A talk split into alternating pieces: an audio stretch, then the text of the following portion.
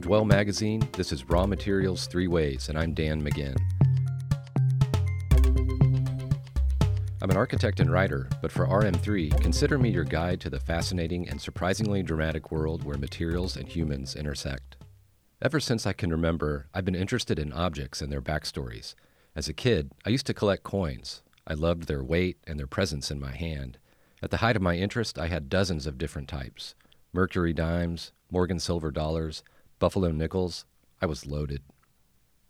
These worn discs of metal, with their faded profiles and antiquated words, were relics that told stories of another time and place. One of my prized possessions was a zinc coated steel penny, minted in 1943 at the height of World War II. Copper was too valuable to the war effort to dedicate to pennies, so the Treasury made them from metals that were more readily available. Hitler has said that the action begun yesterday will settle the future of Germany for a thousand years. Just to bring you up to date on the news of Europe, if you're just turning on your radios, Great Britain is now at war with the Germany. entire world are now moving towards this hemisphere. 1943 pennies were basically galvanized, meaning they have a steel core with a thin zinc coating to prevent the steel from rusting. Zinc's role in this story goes beyond utility in that a rusting penny wouldn't have exactly inspired confidence in the war effort. A zinc penny communicated, Yeah, we're at war, but we got this. 1943 pennies aren't worth that much to coin collectors, but this little circle of zinc coated steel meant everything to me. The idea that even a penny could be value engineered helped me put the war in perspective. On a molecular level, the zinc coating on my penny has literally sacrificed itself to the steel, giving itself up to prevent the steel from oxidizing. As a 12 year old collector, Abe's profile in tarnished gray led me to associate the metal zinc with survival in the face of adversity. Zinc is a soldier. Zinc has your back.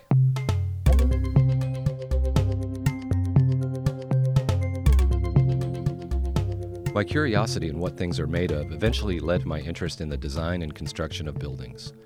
The materials of architecture metal, wood, glass, stone, and many more they all came from somewhere and were processed in some way. Before they found their way into our homes, they used to be something else entirely. In their raw forms, they were birch trees, or rusty rocks, or slow footed brontosauruses, long dead, long squished into ribbons of dark carbon. And before that, on an elemental level, they were something else, and something else before that. Elements, combining in countless different ways on our planet, are the stem cells of raw materials, and raw materials, in turn, are the stem cells of architecture. Combined with the ideas of an architect or designer and the craft of a builder, raw materials become homes and products that help to shape the lives of the people who live in them. Each episode of RM3 focuses on the stories that emerge when a single elemental ingredient, processed in three different ways, is transformed into three markedly different materials. Today, we're digging back into that noble yet unassuming gray metal that got me thinking all those years ago zinc. So, what exactly is zinc? Like most elements, zinc doesn't exist naturally in its pure metallic form. Over the course of time, it has teamed up with other elements to form a variety of compounds and alliances. Zinc ore, the grayish dirt that is mined and processed to make zinc, is a mishmash of stuff that differs across regions. Zinc is, in fact, happiest when it's paired with other elements. When zinc parties with its buddies iron and sulfur, for instance, it makes a mineral called sphalerite. It also parties with other elements to create other mineral forms with similarly awesome sneeze sounding names like smithsonite, hemimorphite, and wurtz. A mineral is really a combination of a metal with another material, another element. It could be both another metal, but typically it's like a, a sulfide or oxygen or nitride or chloride. It's the chemicals that are in nature that combine with metals uh, when they were first produced four billion years ago. That's Bill Zahner. He's an expert on architectural metals, and he runs a highly regarded fabrication company called Zahner in Kansas City, Missouri. You could say Bill has metal in his blood. Actually, we all have trace elements of metal in our blood, but Bill maybe has a little bit more. His company was started by his great grandfather. It's been in the family for four generations. We uh, just work on art and architectural uses of metal, uh, fabricate, engineer, but the metals that we use in, in art and architecture really boil down to the steels, the uh, aluminum, steel being iron, aluminum, zinc, copper, titanium, uh, lead. In the 1880s, when Zahner's family started their company, the biggest zinc mines in the U.S. were in southern Missouri, Tennessee, and Indiana, while the Shawnee likely were the earliest miners of lead along Arkansas's White River. This was a time of frontier lawlessness, and zinc, or jack, as the ore was called back then, was at the center of it all, helping to fuel the production of bullets. In the 1890s, Joplin, Missouri is going through this massive, it was one of the wealthiest parts of the United States because of these mines that were going after the lead for the shot. Zinc and lead are often found together, and uh, zinc sort of a byproduct in a sense. When Bill talks about metal, architects listen. He's the chosen one, with a couple of general books on architectural metals to his credit and a few more focusing on the use of specific metals in the works. If you've been to the Hunter Museum in Chattanooga or the Art Gallery of Alberta, you've been to a building with a zinc skin fabricated and installed by Zahner. He thinks like a builder and a designer, but he also thinks like a chemist. It takes a huge amount of energy to refine a pure metal from a metallic ore, and that's why metals form patinas. They are itching to renew the bonds the refining process broke. And so, in a sense, metals have a potential energy within them. And so they have that tendency to always want to change back or return back to the natural way. So, your patinas you see in copper, or your patinas you see in zinc, uh, or even weathering steel, the oxide you see there, those are really mineral forms appearing on the surface, and they're incredibly, some of them are incredibly uh, stable. Mineral forms are not to be confused with alloys. There are examples of brass, an alloy of zinc and copper, being used as far back as 3000 BC in Babylonia and Assyria, and 1400 BC in Palestine. We'll hear all about the benefits of brass later in the show, but sometimes the most beneficial use of metal is in its pure form. As a result of being difficult to concentrate, zinc wasn't really used much as a pure metal until the 14th century, and it really wasn't until the mid 18th century that its workability, corrosion resistance, and striking appearance made a recognizable impact in the West, changing the way cities were built. It really got prominence in the 1800s with Napoleon III. Uh, his architect, they wanted to reshape the city of Paris, and if you go in Paris, you see all these roofs, these silver roofs, and that's zinc. There was a uh, big uh, zinc mining area on the east part of France uh, called calamine one of the minerals you have of zinc is calamine. You've heard of calamine lotion and those things. It's similar. It's a zinc carbonate. And that's uh, where a lot of zinc mines still are today. You don't have to roll to Paris or commission a museum to get some zinc in your life, though. It's an affordable option for smaller projects, too, even on a residential scale. One that's really quite lovely is a countertop we've made zinc countertops. And in fact, they're they're sort of uh, pieces from uh, France that they used to cast them.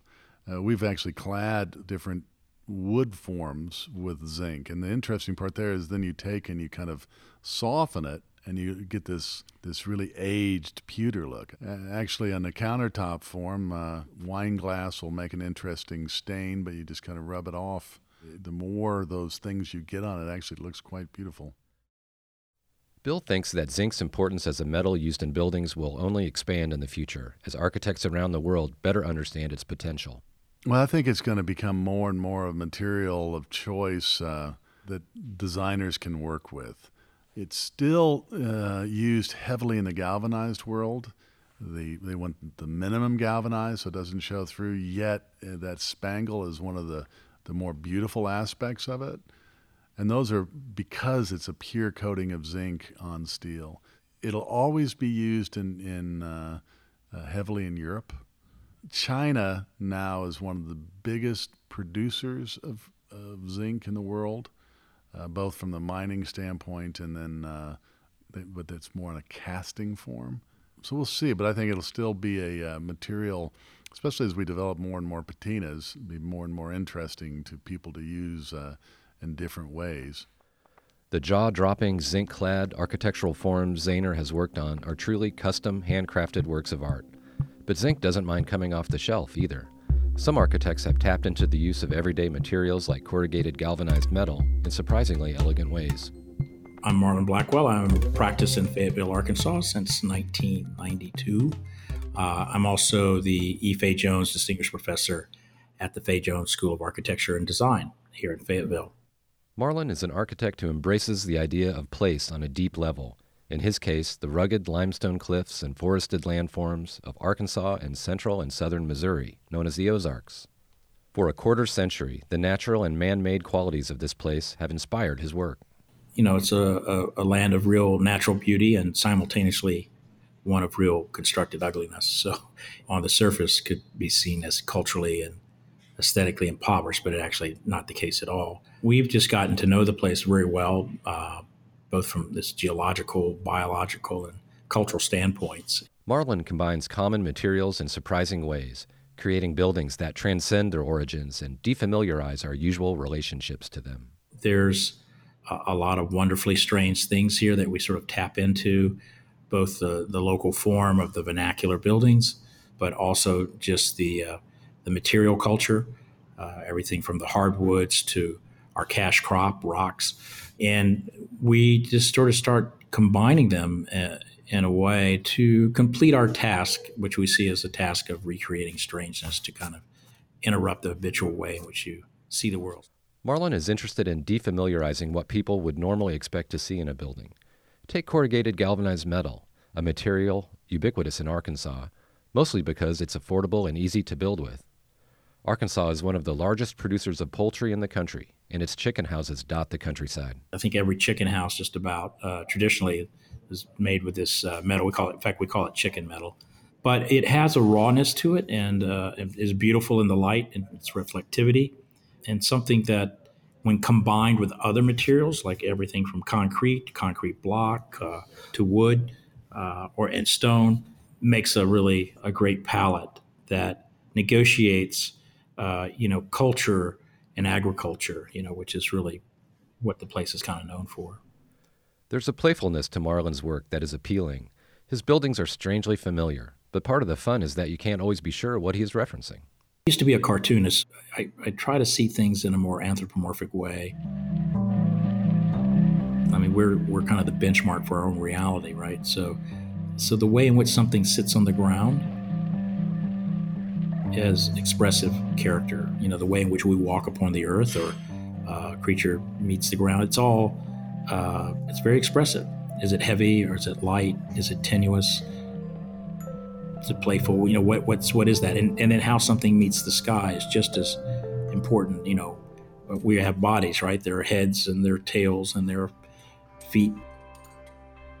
Architecture can be seen in that way too, as a base in the middle and a and a top kind of deal. So we we're looking at those relationships between you know the living and dynamic, and then the more uh, you know stable and, inanimate, you know, like you find in, in, buildings, and how to infuse them with expressive character uh, that we find in our observations as a world of the world as it's given to us. Majority of what we use is off the rack, readily available. We can seam it right on site, or it comes right through uh, an extruder uh, that can be done locally. It forms the, the profile of the, the metal panels. Uh, the key to it, what we found is not accepting everything they give you in the assembly or kit of parts, especially the transitional details like at the eave or at corners or at sills or the heads of windows. Uh, what we try to do is make custom uh, break all our own transitional uh, details like that corners and uh, heads and trim, uh, things of that nature. And what it does is it allows us to, uh, again, create a greater degree of uh, abstraction. Marlon's work is about the balance between simple, bold forms that feel uncannily at home in their environments and a level of craft that belies an intuition about the extraordinary potential of ordinary materials. One of the traits of his genius is the ability to see beyond what everyone else is seeing. It's elevated because it's represented uh, if you take an old pocket watch, you know, uh, an everyday old pocket watch might not seem like much, even if it's 100 years old. But if you put it in a beautiful uh, glass case, let's say you elevate it, you give it additional significance. So it's the way of representing that watch. In the same way, we're representing the metal uh, in counter to the way it's you know the one size fits all assembly that it's it's given to us. Take a look at Marlon's work: the Tower House in Fayetteville, Shelby Farms Park in Memphis, St. Nicholas Eastern Orthodox Church in Springdale, Arkansas. You'll start to pick up on the dialogue he's having with his surroundings. We think of buildings in terms of DNA, you know, the kind of DNA they have. The best ones are adaptive, and dynamic, and uh, have the capacity to for change. Right, that's an important part of how we think about it, and we think about them in typological ways too. You know, we often begin looking at the vernacular. It's a place to start. Uh, it's never where we end because we're constantly looking for opportunities to transcend the vernacular, use the the lessons and the common sense approach that the vernacular uses, and then find ways to tap into a more uh, universal or global uh, discourse. We also look for those things that you find in the underbelly, you know, under the rock, so to speak. And that's just as important. So when I talk about typologies, I love looking at barns, but I also love looking at RV vehicles out in the middle of the landscape. It might be sitting next to a barn, you know both of those are typologies uh, for us, and we don't see one as a negative and one as a positive. They both are sources of inspiration. And the same thing applies to natural form or natural systems. You know, whether it's uh, you know something like caves or forests to actual creatures that you know aren't architecture but that have an architecture, and so that too is a source of inspiration. So the the relationship between what is nature made and what is culture made is what we're very interested in uh, in, a, in a more analogous way. Marlon's success as an architect stems, in part, from this uniquely democratic view of the world, giving both natural and man made inspirations equal voice. His buildings communicate a fresh story about the world we live in, and that ability to spin a good story, to connect with people on a human level, is a skill he honed over five summers selling Bibles door to door in Alabama. You know, I was meeting a couple thousand families a, a summer. In the morning, I'd, I'd, meet a sharecropper. In the afternoon, I might meet a coal miner. And in the evening, I might meet a state legislator.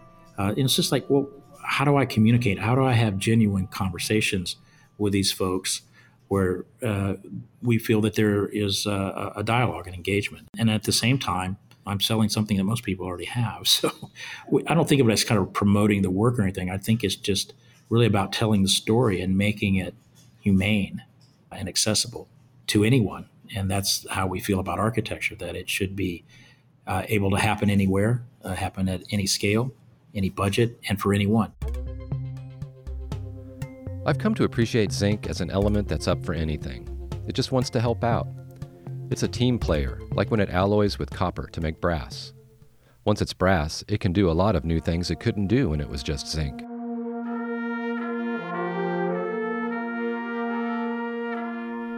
It can make great musical instruments and plumbing fixtures and hardware. It doesn't spark when you strike it, so it is used for valves on things like propane tanks. It makes great tacks, apparently, and it can make great light fixtures. If there's any personality trait that I would apply to brass, it would definitely be friendly.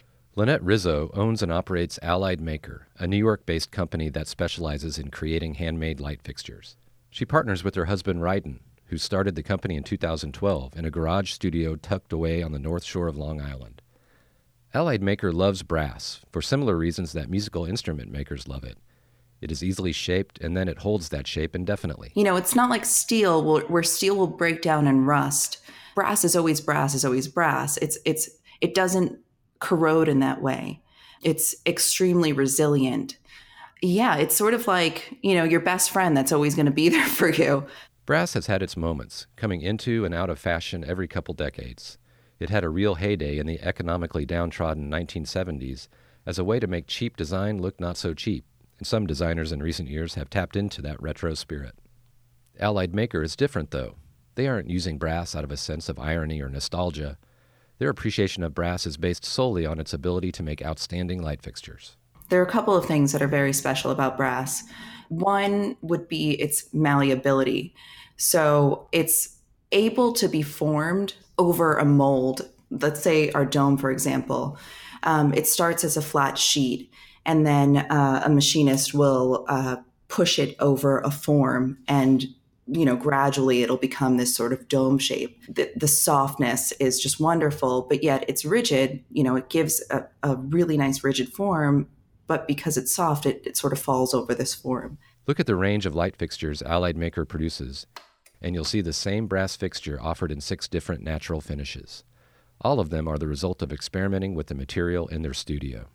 We do a rub patina. So we apply the patina to the outside with um, a solution that oxidizes and and forces a patina onto the surface. So it's not necessarily uh, you know a paint or it's what we'd like to call an honest finish. It's what would happen over many, many years with exposure to the right elements. Our black and brass finish is, um, it comes standard that way with the exposed brass interior because we love that juxtaposition of that really dark exterior with that bright brass. And it shows the full range of brass. Lynette and Ryden fixate on precision and detail, building their lights to last decades. They see them as active and familiar participants in the lives of their customers. Like a door pull, for example, that's been a oil rub bronze or black and brass with use, it tells a story. You know, you see the hands through time, you see how much its environment and its people have have affected its its state we get pictures back of um, you know clients homes and they're like i just love that you know this tells a moment and that you know this was a beach house that has a sconce right by the window, you know, it tells the story of that air of that time. And I think that's just a really beautiful sort of diary of that environment. I visited Allied Maker's showroom in New York recently. The simplicity and elegance of the work struck me. A machined wood sconce caught my attention. The striking fixture is comprised of an elegantly turned wood dome and a light bulb, just those two things existing together up on the wall. It beckons you to slow down and take notice of the material and finish, but also take notice about what's not there the trim and connectors that one would find on most lamps. And then you start to really notice the quality of the light. I love how the light sort of plays in the waves of the material. The dome shape kind of casts the light a particular way on the on the wall or you know depending on where it's placed. A lot of our composition has to do with how the light is thrown from the object and and plays with its environment. We really think about how is the light going to be affected by the material that it's coming through and then by the finish that's being applied as it as it comes through that material. The atelier pendant is another fascinating fixture a hand spun brass dome encasing a second glass dome, with the glass just barely peeking out. The piece exists as both a light fixture and a riddle. Can you guess how we pulled off this incredibly difficult detail? So we have the spun dome that's on top, and then we also have inside the glass shade there is actually a bent piece of glass. So it's it's also formed similarly to the brass dome where, you know, it's over a mold. A high heat is applied to it, so it slumps over this form. And um, we sort of have this perfect marriage of a glass form that is made for its brass dome We've also used a similar construction for a couple of other our other lamps because we love that sort of continuous glow that happens inside of that atelier pendant. When you see Lynette and Ryden Rizzo interacting together, it's hard not to compare them to Charles and Ray Eames, whose collaborative design process resulted in a portfolio of timeless furniture pieces, like their classic black leather and walnut lounge chair. Allied Maker is not interested in creating a few popular lights that sell well and then camping out and reaping profits while they hang out on the beach.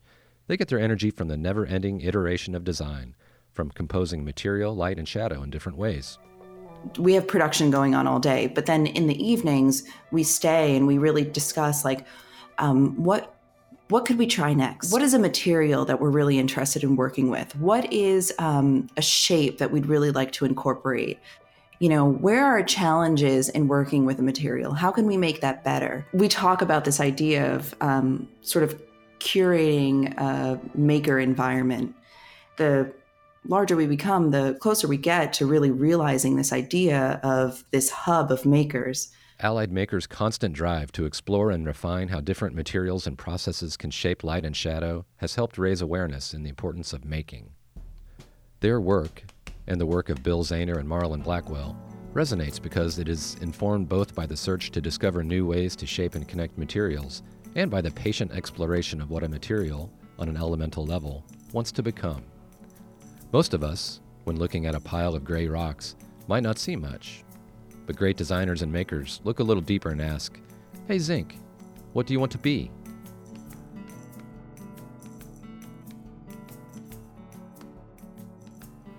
RM3 is a podcast by Dwell Media, your guide to living with good design. Jenny Shia produces the show, and Jonna McCone is our editor and producer. I'm your host, Dan Maginn. Our theme music is by Slog Ralden. Thanks to Bill Zahner, Marlon Blackwell, and Lynette Rizzo for contributing to Zinc Three Ways. Check out dwell.com slash podcast to learn more and see some amazing images of what we have covered. If you enjoyed what you heard, be sure to hit subscribe and leave a review. You can find us on iTunes or wherever you get your podcasts.